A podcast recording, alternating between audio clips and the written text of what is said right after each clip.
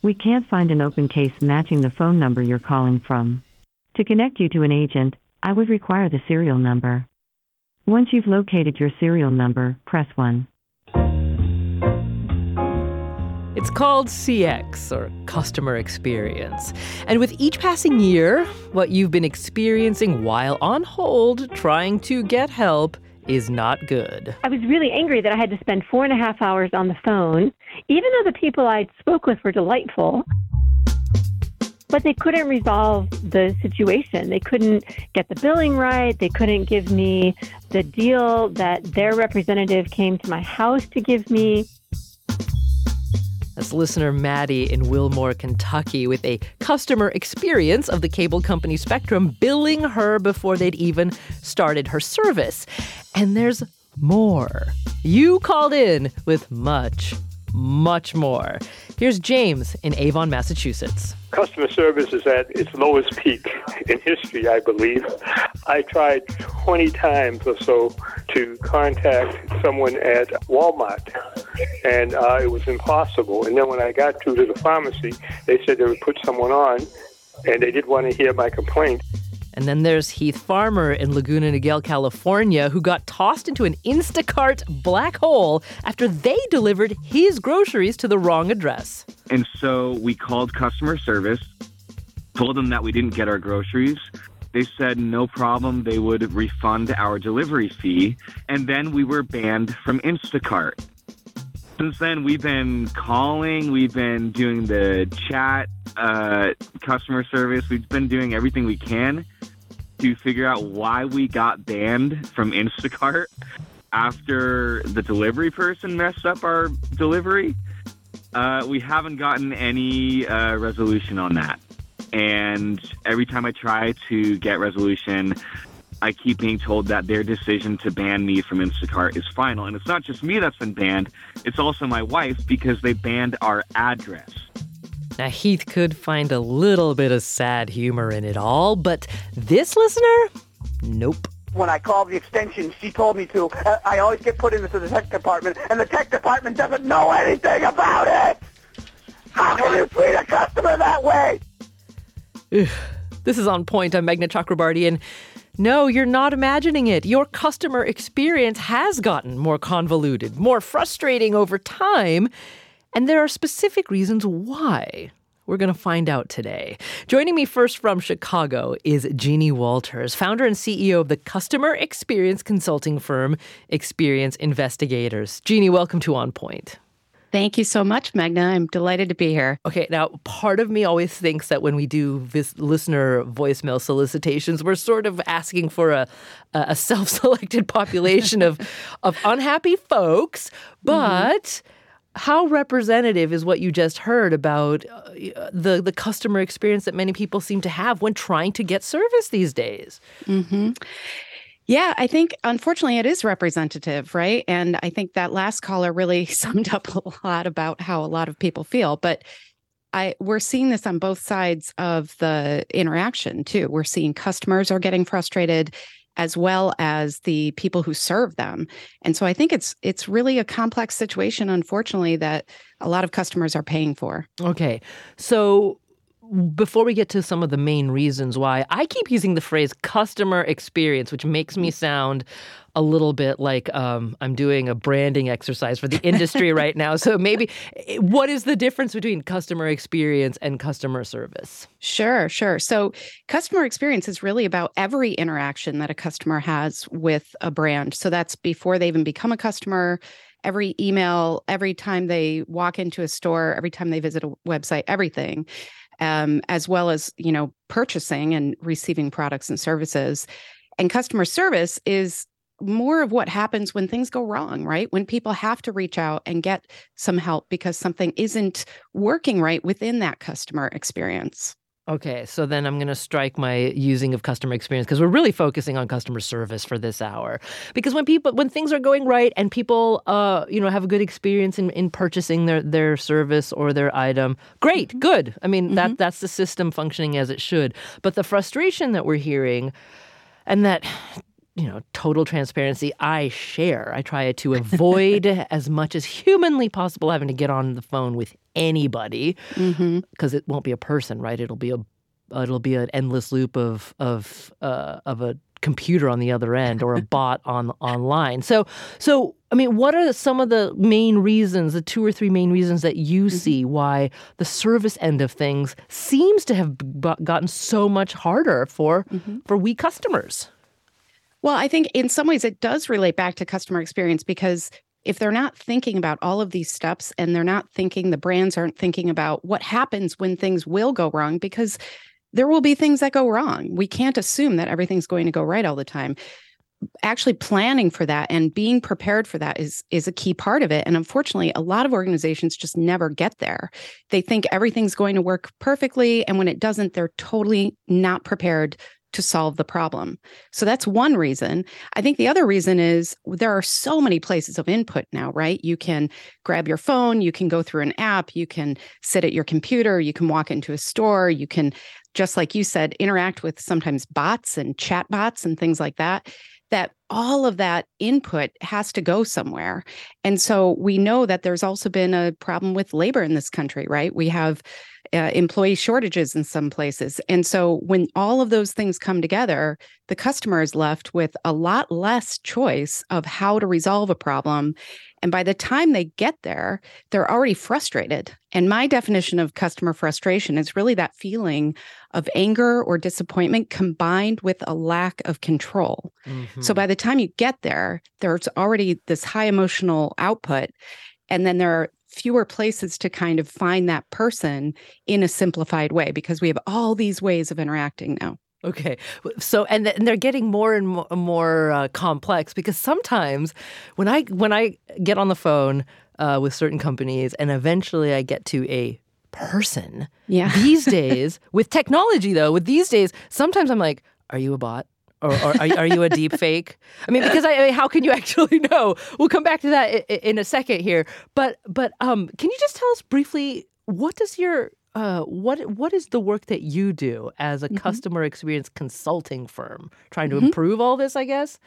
Yeah, that's exactly right. We we really want organizations to be proactive about this, to really plan for it, to look at okay, how can we give somebody the right information in the right moment so that the customer feels in control? Because a lot of what's happening is you know, if you're going through a shopping experience online, one of the biggest frustrations is you click, click, click, and then all of a sudden you get to the checkout and the cost is totally different because it's adding shipping and fees and all these things. So, not giving somebody that information earlier in their journey is very, very frustrating. And so that's when they might call and say, What's going on here? I'm feeling deceived, you know? Mm. And so I think what we do is really look at the entire customer journey, as well as understanding what is the promise that we've made customers. Let's make sure everybody in the organization understands that so we can live up to that promise. Because otherwise, your version of customer service might be different than mine. And, it, and we might be asking all of our employees to make judgment calls instead of really defining what that looks like. I mean, the promise basically seems to be for every business out there that we will offer you a product or a service, mm-hmm. and if it doesn't work, we'll fix it. Simple, right? Yeah, it should be. Unfortunately, there's this thing called fine print, right?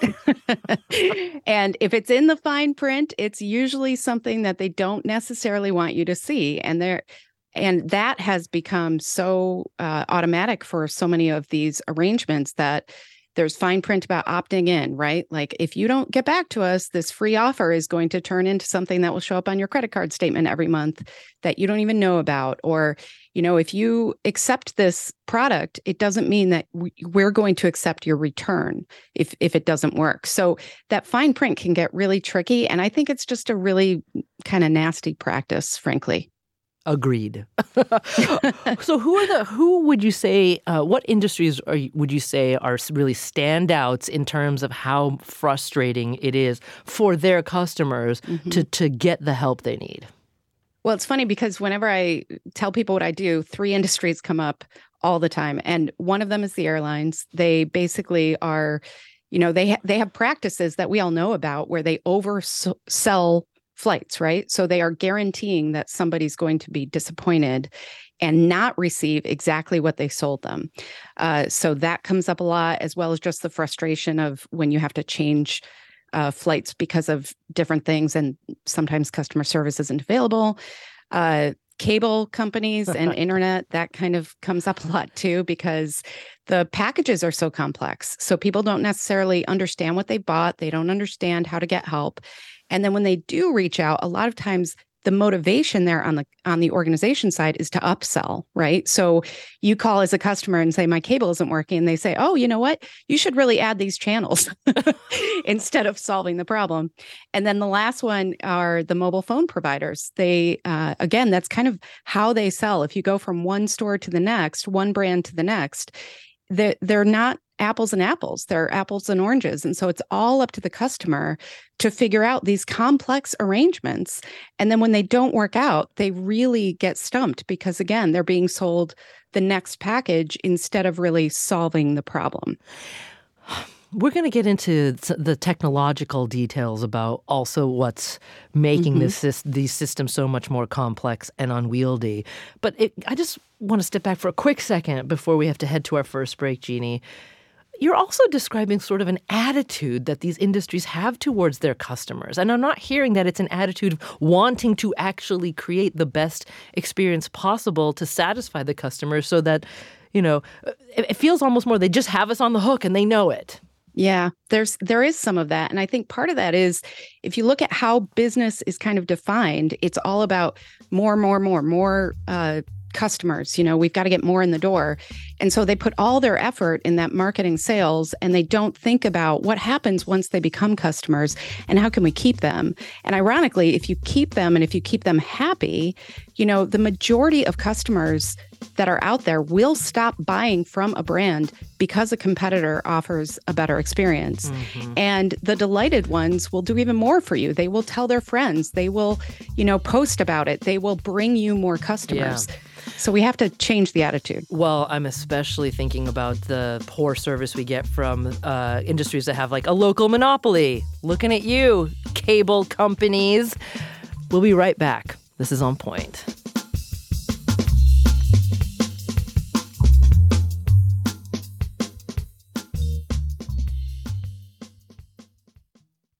Support for the On Point podcast comes from Indeed. We're driven by the search for better, but when it comes to hiring, the best way to search for a candidate isn't to search at all. Don't search, match with Indeed. Ditch the busy work and use Indeed for scheduling, screening, and messaging so you can connect with candidates faster. And listeners will get a $75 sponsored job credit to get your jobs more visibility at Indeed.com slash on point. That's Indeed.com slash on point. Terms and conditions apply. Need to hire? You need Indeed. The world's clean energy future relies on ancient elements still in the ground. Without mining, there will not be a clean energy transition. But pulling them out of the ground comes at an environmental and human cost. Mining is intrusive, but the results are the building blocks for products that we use every single day. I'm Meghna Chakrabarti. Join me for Elements of Energy Mining for a Green Future. Five consecutive episodes right here, so make sure you're following this podcast.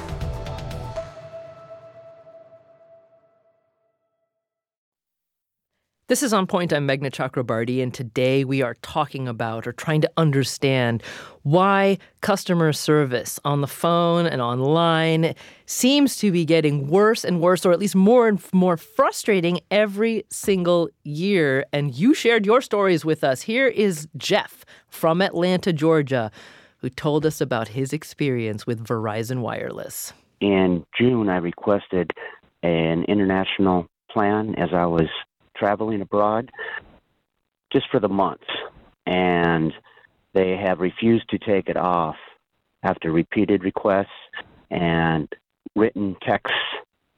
And unfortunately, it's linked to my checking account, so I'm afraid I'm going to have to close my checking account and find a new provider. I think and I hope the Federal Trade Commission and the FCC are listening to this and get off their butt and start doing something about this flagrant U.S. company abusing its market power. That's Jeff in Atlanta. And by the way, we contacted Verizon to see whether they had a response or explanation for Jeff's uh, problem. Have not heard back yet from Verizon. Here's Robin, who called us from Myrtle Beach. She used to work in a call center, and she says her job was to actually help the customer, but she says things have changed. When I call customer service places now, most times what I get is a loop of buttons and pressing, you know, you, you press one button and you go somewhere else, and it never gets to a person, and it keeps looping around. And that is the most difficult thing to deal with when you're trying to reach a person to talk to. That is the problem today with these automated customer service lines. To get to a person is very, very difficult and very unprofessional and very discouraging the customer service infinite loop. I hear you, Robin. And here's Marie, who called us from Washington State and described how her internet service provider forced her to pay more for her service. They wanted me to do auto pay or they were going to charge me. I complained. The guy said, Sorry, it's a fee. I said I didn't agree with him and I hung up. Three days later, this company raised my internet and cable and phone by $10. So be careful out there. They don't seem to care and they think that we'll pay anything to get the service. Marie, I'm also thinking that has to do a little bit with that small print, that fine print that our guest Jeannie Walters was talking about a little earlier. And Jeannie is founder and CEO of the customer experience consulting firm Experience Investigators, and she's with us from Chicago. Now, I want to bring in Jared Spool into the conversation. He actually joins me right here in the On Point studio. He's founder of Center Centre, a user experience consulting for, firm, and is a former professor of engineering management at Tufts University. Jared Spool, welcome to you. Oh, very happy to be here. Thank you. So, before we get into sort of the technological aspect of customer service itself, I'm wondering if part of the problem is the fact that so much of what um, uh, defines modern life has just become more technologically complicated. I mean, is it's not by accident that cell phone companies, wire, wireless providers, internet uh, providers came up in Jeannie's list of sort of uh, the usual suspects of bad customer service. Is it because what they are actually providing, the technology they're providing, is more complicated than ever. It is. It is more complicated, and it's uh, it's systemic.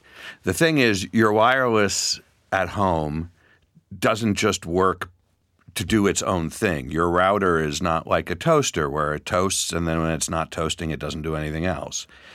Your router at home is connecting to all these other things in your house and all those other things are often made by other vendors. And all those other vendors are doing things. And then it's connecting to the outside world. And so all of that's happening. And then it's compounded by the fact that these businesses very much compete on on pricing structures that sort of force them to get you in the door cheap, but then they know that once you're there, it's very expensive to switch. Mm-hmm. And because of that, they can then do things like add fees or raise your rates. And you really have no real control over that other than to go through all the hassle of choosing another provider. And you don't have that many choices. Eventually, you run out. Yeah. Okay, so let's stick with the example of uh, routers because uh, it's a, probably a familiar one uh, to just about everyone listening. Tell me in a little bit more detail what you mean by there's a lot of other vendors involved between the actual like blinking lights on the router box in your house um, and um, you know the the node of the internet far away that it's eventually connecting to. Sure. Uh, just thinking about my house, I've got probably about 30 different things that talk to the to the router and at any given moment. I've got a sound system. I've got uh, a, a, little Amazon device that's constantly sp- spying on me. I have uh, a television. I've got between my wife and I, we have four or five computers and four phones, uh, and we have uh, light switches and, and all these things. So all sorts of devices in the house. exactly. And any one of those can go wrong.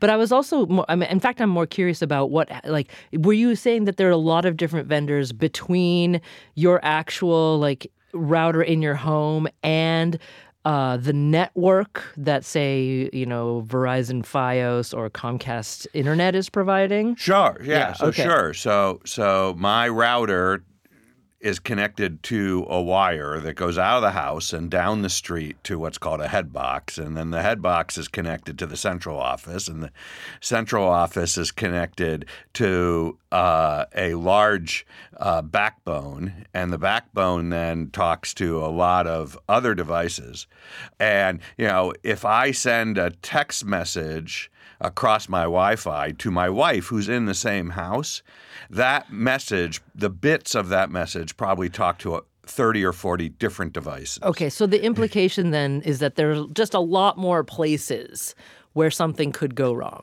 Absolutely. Okay. But then, you know, shouldn't we still expect that no, you know, okay, fine. It things systems are getting more complicated, but it's it doesn't it, doesn't it behoove the business to still provide the best service possible no matter what? Yeah, and I think for the most part, I, I think they, with the exception of the organizations that sort of live in a monopoly, uh, and and your your your internet providers and your airlines and they you know it's interesting that Jeannie mentioned things where they are very protected Right. by the governments that they work in that that it's very hard to for new competitors to just come on the scene. It's hard for a new competitor to offer better quality oh, instead of lower cost, right? People will pay for something that is a better quality if uh, if they can tell the difference. Mm-hmm. But in those markets where the number of choices are limited, you're very much uh, restricted to choosing from the best of the worst. Exactly. I completely agree with you, which is why I keep looking at those cable companies being like, if you're gonna get, if you're gonna enjoy the the benefits of basically having a local monopoly, because it's really, really hard in a lot of places to find any options, well, you know, give people the service they deserve. Jeannie, I'm going to come back to you in just a quick second here, but there was another quick question I wanted to ask Jared about um, the sort of invisible complications of the technology that we're all dealing with today, and if that's part of the problem here. Um, are are products sent out increasingly that aren't actually fully ready? And what I say, what I mean is like the, that they're they're just more buggy than they were before. But uh, have we been habituated to sort of the using the old Google phrase of like the perpetual beta world that like th- that companies are just sending out things that they know are probably not going to work perfectly, but that's okay now. I think that does happen, but I don't think it happens as often as we think. I think part of the problem is that uh, the number of points where something can fail has just grown astronomically. And being able to predict all those combinations of failures at the same time is really a struggle.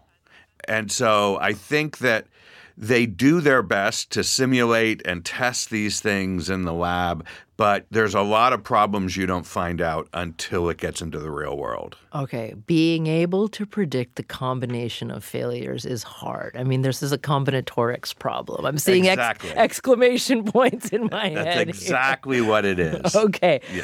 Well, uh, Jeannie, I want you to listen here to um, a caller that we heard from a little bit earlier. This is James from Avon, Massachusetts, who had to say this about those chat bots that pop up on a lot of websites. In the case of Xfinity, you deal with artificial intelligence, which is greatly named because there's no intelligence involved in it. It's like an oxymoron. And the really weird thing about that is that the uh, robot does not respond to too many words. So it's really very frustrating dealing with a robot that can only respond to the vocabulary of the Dick and Jane book. So, Jeannie Walters, um, what I you, do you relate to that? Yeah, I, I love uh, how simply he put it, really. But, you know, I think artificial intelligence, it's funny that you just mentioned the uh, phrase of perpetual beta because in some ways that's where we are right now with AI. We are we are teaching it how to respond to us where by providing those questions that's how it learns that's how it grows and i think there's a lot of potential there. I think unfortunately we're at the very beginning of this evolution and eh, going back to what i said about giving customers the right information at the right time i think it would behoove these companies to say hey these are your options. If you have a simple question if you have one of these questions this chatbot can help you. Mm. If if not, if it's more complex, which is every call that we heard, they were pretty complex problems. They needed somebody to talk to. And so give people the options so that they know what's happening because these simple questions that that sometimes take up a lot of the agent's time you know that means that they're putting more people on hold. They're they're making people wait. They're not addressing these more complex issues because they're answering questions like where can i find my bill online? or you know how do i how do i log in? All these questions that get asked over and over and over. The bot might be a solution for that but we have to give customers the choice and the option and the information. So again, they feel more in control. Mm-hmm. Well, let's focus a little bit um, before we get to sort of um, what to do when you actually get on the phone.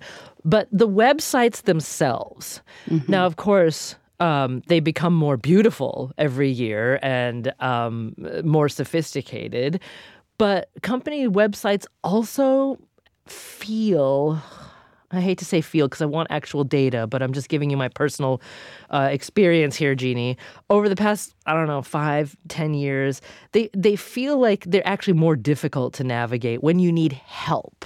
Mm-hmm. Uh, and they've they've become more more clunky, and sometimes even like when I actually need a phone number of someone to call, it takes a lot to find that phone number. Now, those are decisions; those are conscious decisions made by the company and their designers. I mean, am, what do you think about that? Have they become more clunky? Yeah, I think there are a couple things. You're you're absolutely right. Sometimes they hide uh, the numbers, right? Or sometimes the number that's very prominent on the site is actually around sales. So you call that big 800 number, and you're suddenly in the sales loop, and you can't get to who you need to get to. Because again, that's the motivation of the company. But sometimes they purposely hide the number because they don't want the high volume. They don't want those uh, customers calling in all at once or because maybe they aren't as well staffed or all these things. And then the thing that I always come back to is you know, a lot of times these websites are a little bit of Frankenstein's monster because marketing has one part of it and sales has another and service has another. And it's kind of bolted together instead of when these first started being designed, it was a team, it was one team focused on the website. So that's part of it. And I also get a I this is probably not a good thing to get a kick out of, but sometimes you hear about things like rage clicks, which is when somebody's so frustrated that they just keep clicking, clicking, clicking. But what that tells us is that something isn't happening there. So the maybe the page speed is too slow or there's confusion or there's broken links. And companies have access to that. They have these analytics. So they should be looking at those and responding very quickly. But unfortunately, I think it's so spread out in these organizations that sometimes nobody's in charge of that. Okay, so there's bad organizational design there, if you ask me. But mm-hmm. listener Kent Elliott sent, sent us this on Facebook saying the whole world seems to be experiencing, quote, higher than normal call volume every day, all day, all year. They all need to hire lots more people. No one wants to wait on hold on the phone for hours or stand in line for hours anywhere. The whole world is supposed to wait in line. It's like some surreal Monty Python Kafka skit. um, but so Jared, take us to the, the, to the back end here. You you heard um, Jeannie say that the websites, in a sense, are, are, are kind of like a Frankenstein's monster. What do you think? They are. Uh, I think there, that there's there's a lot of truth to that. I think that there are a lot of different things in the organization that are pushing in this direction and some of it is the structure of the organization right? There's there's one group in charge of sales and another group in charge of support and they and they report at the highest level to the organization you know to the CEO and it's it's sort of a uh, what is a, a King Solomon's uh, troubleshooting problem of of how do they divide up the website so that they deliver what they need. And I think that there are some organizations uh, that are really good at understanding that their best chance of making more revenue in the future is to make sure that the customers they have today get the best possible support and they invest in that. And there are a lot of other organizations where it's all about acquiring new customers and existing customers are they feel you know they just don't give them any choices so they don't have a lot of compassion for uh, investing in in helping them. Mm. Uh, Jeannie, just before we head into our next break, what's your quick, quick response to that? I think it's true. I think we need to make sure that everybody understands, leaders understand not just what happens when things go wrong but what they what they're responsible for for making things right and one way to do that i want every executive out there to call for customer service of their own organization find out what that's like because they get so disconnected from reality. But that's a great way to get people on board with you know what we need to do something about this. That is a great idea. Do you hear that c suite folks across america listening to this now? Pick up first of all see if you can find the phone number that your customers have to call. And then no and, and don't don't ask your super brilliant executive assistant to do it. Go on your website and see if you can find the number and then call and let us know how that was we'll be right back this is on point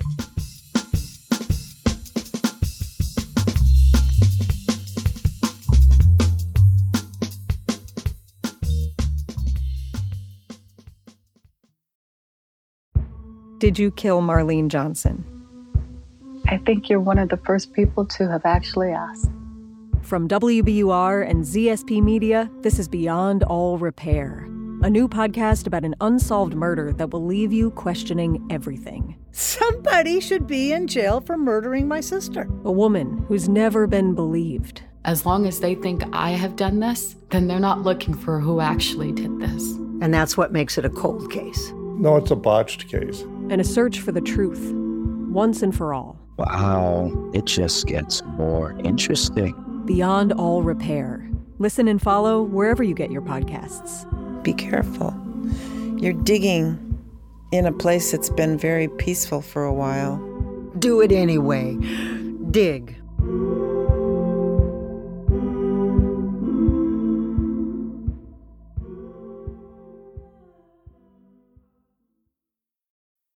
This is On Point. I'm Meghna Chakrabarti. And as you know, on this show, we talk about some of the challenges facing the country. And we're also always looking for solutions in terms of how do we get the best for the people of this country and for the nation's economy? How do we get communities healthy and safe all around us? We're trying to shine a light on the way ahead. So we always want to hear from you. What are you witnessing in the city or town where you live? What are the concerns, ideas, solutions that family and friends are sharing with you about any topic? Tell us your story, leave us your question, your ideas at 617 353 0683. That's 617 353 0683. You can also always reach us on social media, uh, Facebook, we're at On Point Radio. And while I've got your attention, also, subscribe to the On Point podcast wherever you get your podcast, or if you've got one of those smart speakers, ask it to play the On Point podcast. Today, we're talking about uh, why customer service has gotten so unwieldy and so frustrating over the past 10 years or so, both the business reasons for it, the technological reasons for it as well. And I'm joined by Jeannie Walters. She's founder and CEO of the customer experience consulting firm Experience Investigators. Jared Spool is also with us. He's founder of Center Centre, a user experience consulting firm, also a former professor at Tufts University School of Engineering Management. And let's uh, listen to your voices again for a moment here. This is Jake, who called us from St. Paul, Minnesota, and he actually works in customer service. And here's how he diagnoses the problem. I work in customer service, and it's difficult because so many of these companies have siloed employees into really specific topics and haven't allowed a lot of cross functional capability and a lack of ownership on specific account types or specific problems.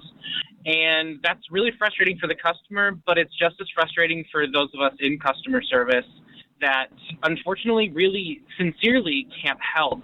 I actually think this is a function of capitalism. It has tried to siloed everyone into these very specific roles and all of these different ways to build in different management steps. Why do we need 10 managers to do a single job role?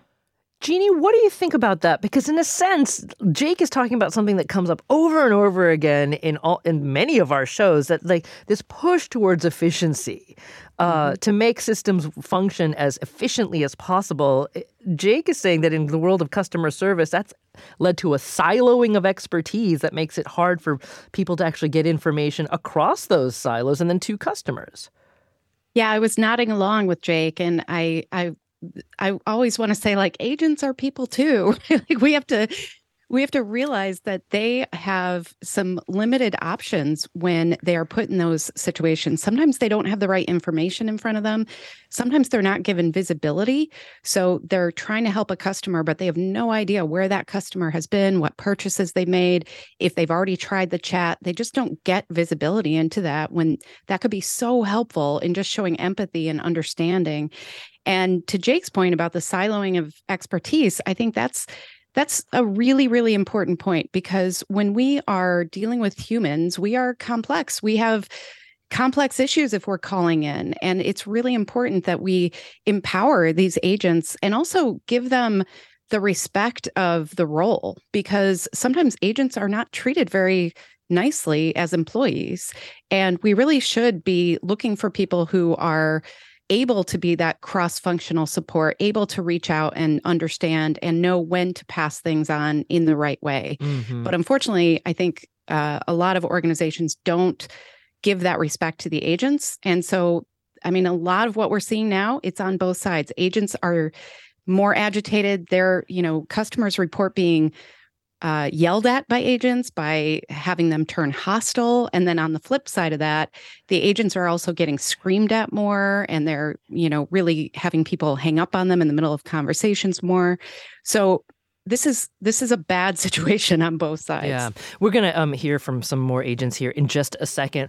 But uh, Jared Spool, again, turning to the uh, the operations side of things, there is a, a phrase that uh, that you told our producer about um, that seems to play a big role here. That I just want you to explain really quickly. Technical debt. yeah. Uh, uh, so technical debt is what happens when a manufacturer or uh, a software provider decides to cut some corners, not and not quite uh, deliver the product that they had hoped to deliver, but because they've run out of time or money or the market or they have to get things ready for the holiday season or something, they they uh, they decide to defer some some capabilities. And we see this a lot. For example, uh, Apple just announced a new operating system for their phones, and there were features that they'd initially touted that were in the very first release, but then there were features that came out in the one release, and there'll be features in the two release. And it's it's called debt because it sits out there and it lingers like a credit card bill. And you end up paying more down the road for trying to fix it than you did if you'd gotten it into the system, into the product uh, the first time, and that that debt accrues. It accrues both in support calls because the product's unfinished. It accrues in uh, complexity down the road because things that were supposed to work together don't. There's all sorts of things that show up. Okay, fascinating. Uh, this is a big issue that we're taking on here because now I'm thinking there's like there's like four or five clear areas of improvement that the two of you have identified. Um, uh, which I want to I'm going to want to hear solutions in just a few minutes. But I did say that we we spoke with some actual some customer service agents too, and Jeannie, particularly to your point about when when irate customers finally get to an actual agent uh, that that person is that's a per, that's a human too, mm-hmm. and they are suffering from this very very broken system. And to see what it's like to work in one of those call centers, we spoke to uh, an employee named Mark. He works for a major cell phone carrier. the mental stress that we get on a day by day by trying to not only deal with irate or upset customers, but we turn around, we have irate or upset managers about why we're not performing at the level they're doing. Or can you imagine talking to 70 people on a day by day basis, yelling at you about things that you didn't even cause the issue in the first place? And that's back to back to back to back. So that's Mark, who works in customer service for a major cell phone uh, carrier. We also heard from Jennifer Hudson. She lives in Pennsylvania and she worked in customer service for 30 years in exactly the kind of industries that we're talking about today websites, digital marketing, the like. The amount of abuse that just obliterated us, uh, my coworkers and I, for so long since 2020. It, it was just unbelievable and insane and so unhealthy. And uh, anytime I could get a grateful, thankful, patient, considerate person on the phone, it just, I held on to that call because it, it helps you get through your day. And Jennifer wishes that when people do finally get to a customer service agent on the line, as we've mentioned, that they'd remember one thing this is another human being as much as you're paying for a service like you're talking to a person just like yourself you know? And uh, that seemed to be just gone from a lot of people's minds because of everything everybody's been dealing with in recent years. However jennifer also sees it from your side of things from your point of view because she's a customer too. And not long ago, she had a free day to catch up on things she needed help with, like her retirement accounts, her health insurance, trash disposal, things like that almost every number I called had a callback um, system because there were not enough live agents in the moment available to be able to help. So I think it was three or four different sets of calls I did. Um, I didn't reach someone right away. I had to wait for them to call me back. And I didn't realize that had become the norm um, because I just haven't made calls in a while because I haven't had time because of working by day. Um, so that uh, was, you know, a cultural shift that I found interesting, you know, in the job industry and seeing all the impacts of what's going on in the world since 2020. All right. Thank you very much. Bye. And Jennifer, by the way, if I ever get you on the phone, I will uh, be as polite as I possibly can be. Uh, Jeannie Walters, though, what you mentioned earlier that uh, when you finally do get a, a human on the phone, which sometimes I'll admit, sometimes I just yell into the line, agent, agent, agent, agent, until the computer lets me break through. But um, that that the the script that the that the customer service person is told to read wherever they are in the world is not one that's designed to actually solve your problem, but it's actually designed to upsell ultimately. Mm-hmm. Uh, what what are some of the consequences of that? It, I mean, tell mm-hmm. me more. Well, I think eh, really when we over script like that, we're also not letting humans be human, and the customer can feel that. And empathy is a finite resource. So once once you get to a certain part of the day, it's hard to generate that empathy and show empathy to those customers. And so that's what I think customers react to so quickly sometimes because it doesn't feel like a human conversation. If it's over scripted, if it's about selling, if it's clearly something that they're they're kind of emotionally checked out of, then humans respond to that level of uh, neglect really as well. And so I think we have to really think about how can we empower agents to just be more human how can we give them the right tools the right information so that they're allowed to say you know what i don't have that answer in front of me but i'm going to find out or i know who to call or anything like that instead of this you know rote uh, I'm sorry to hear about your issue and blah blah blah because we we respond to that as customers. Okay, now Jared, you have a, an example of here of how um, the system can be uh, improved. Can you tell us about the Australian bank that you consulted with? They had a very particular problem. Yeah. So uh, the problem that they had was that in order to reset your password, you had to call their call center. You had to dial the Australian version of, of a toll free number and and do it. And the reason that they had created that wasn't because they were uh, they were malicious or they didn't think it was important. It has to be with history. What what happened was they were one of the first banks ever to do online banking, to do something other than a website that told you how to find the nearest branch and what the current interest rates were. And you could go in and you could look at your accounts, but their systems on the back end were really complicated. They had 13, 14 different systems on the back end that a teller would interact with in person at a bank branch or a bank manager would interact with. And th- in order to implement these systems uh, uh, and get it so it had a, a, unified experience for the customer, they had to do a, a, bit of magic. They created this sort of shell on the outside that looked like you were dealing with just one system, one mm-hmm. website. But in fact, you were talking to 14 different computers on the back end right. that di- weren't designed to talk to each other. And so when they first rolled this out, you had to uh, you had to have an account on each one of those. So they hacked it. They basically said, "Okay, we're going when you create a new bank account, we're going to put your username and password on all 14 of these systems. What they didn't have time to do, this goes back to the technical debt thing, they didn't have time to do in the first release is give you a way to change it. And because they weren't 100% sure anyone would do banking online, this was a big bet. Oh, I see. They they were like, "Oh, well we'll just have them call the call center." I mean, how often does someone change their password? But that so but that lingered year after year after For year. For 14 years. Okay. And suddenly they discovered that the number of calls were costing them about $75 million a year just to change passwords. Okay.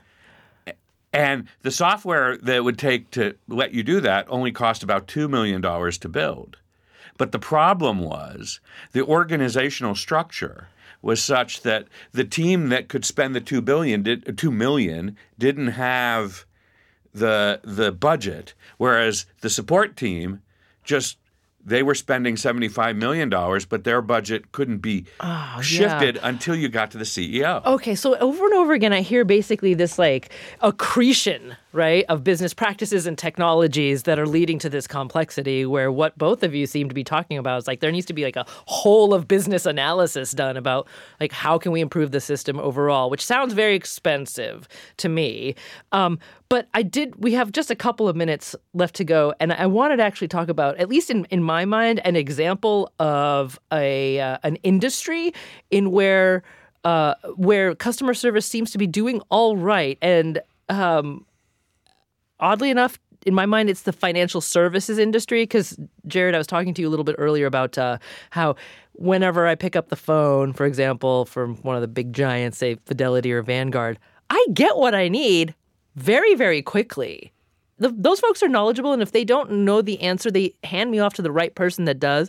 Why? First of all, are they doing better, and if so, why?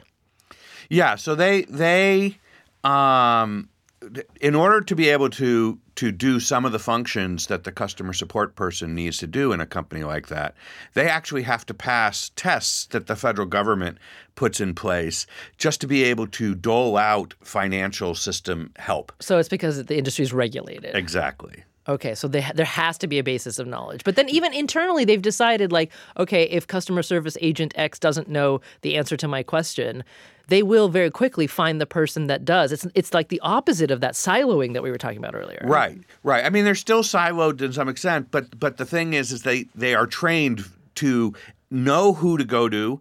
They make sure that person's available and they and then they actually hand off the call. They talk about it. They explain what's going on because the more calls they answer the more money they make. Well jeannie you're going to get the last word here today because unfortunately we, we're out of time. Where would you look to for, to to companies to, right now, if they could, to to make the most meaningful improvements in their customer service? I would ask them to ask the question, what if? What if it doesn't work? What if somebody needs help? And literally think about it from that customer's perspective and make those calls. Do some, you know, quote unquote mystery shopping within your own organization because that will that will make things more real and make people realize this is where they need to invest. Well, Jeannie Walters, founder and CEO of Experience Investigators, with us from Chicago. Thank you so much, Jeannie. Thank you so much, Meghna. This was great. And Jared Spool, founder of Center Centre, a user experience consulting firm, with us here in the On Point studio today. Jared, thank you. Oh, it was a pleasure. Thank you. I'm Meghna Chakrabarti. This is On Point.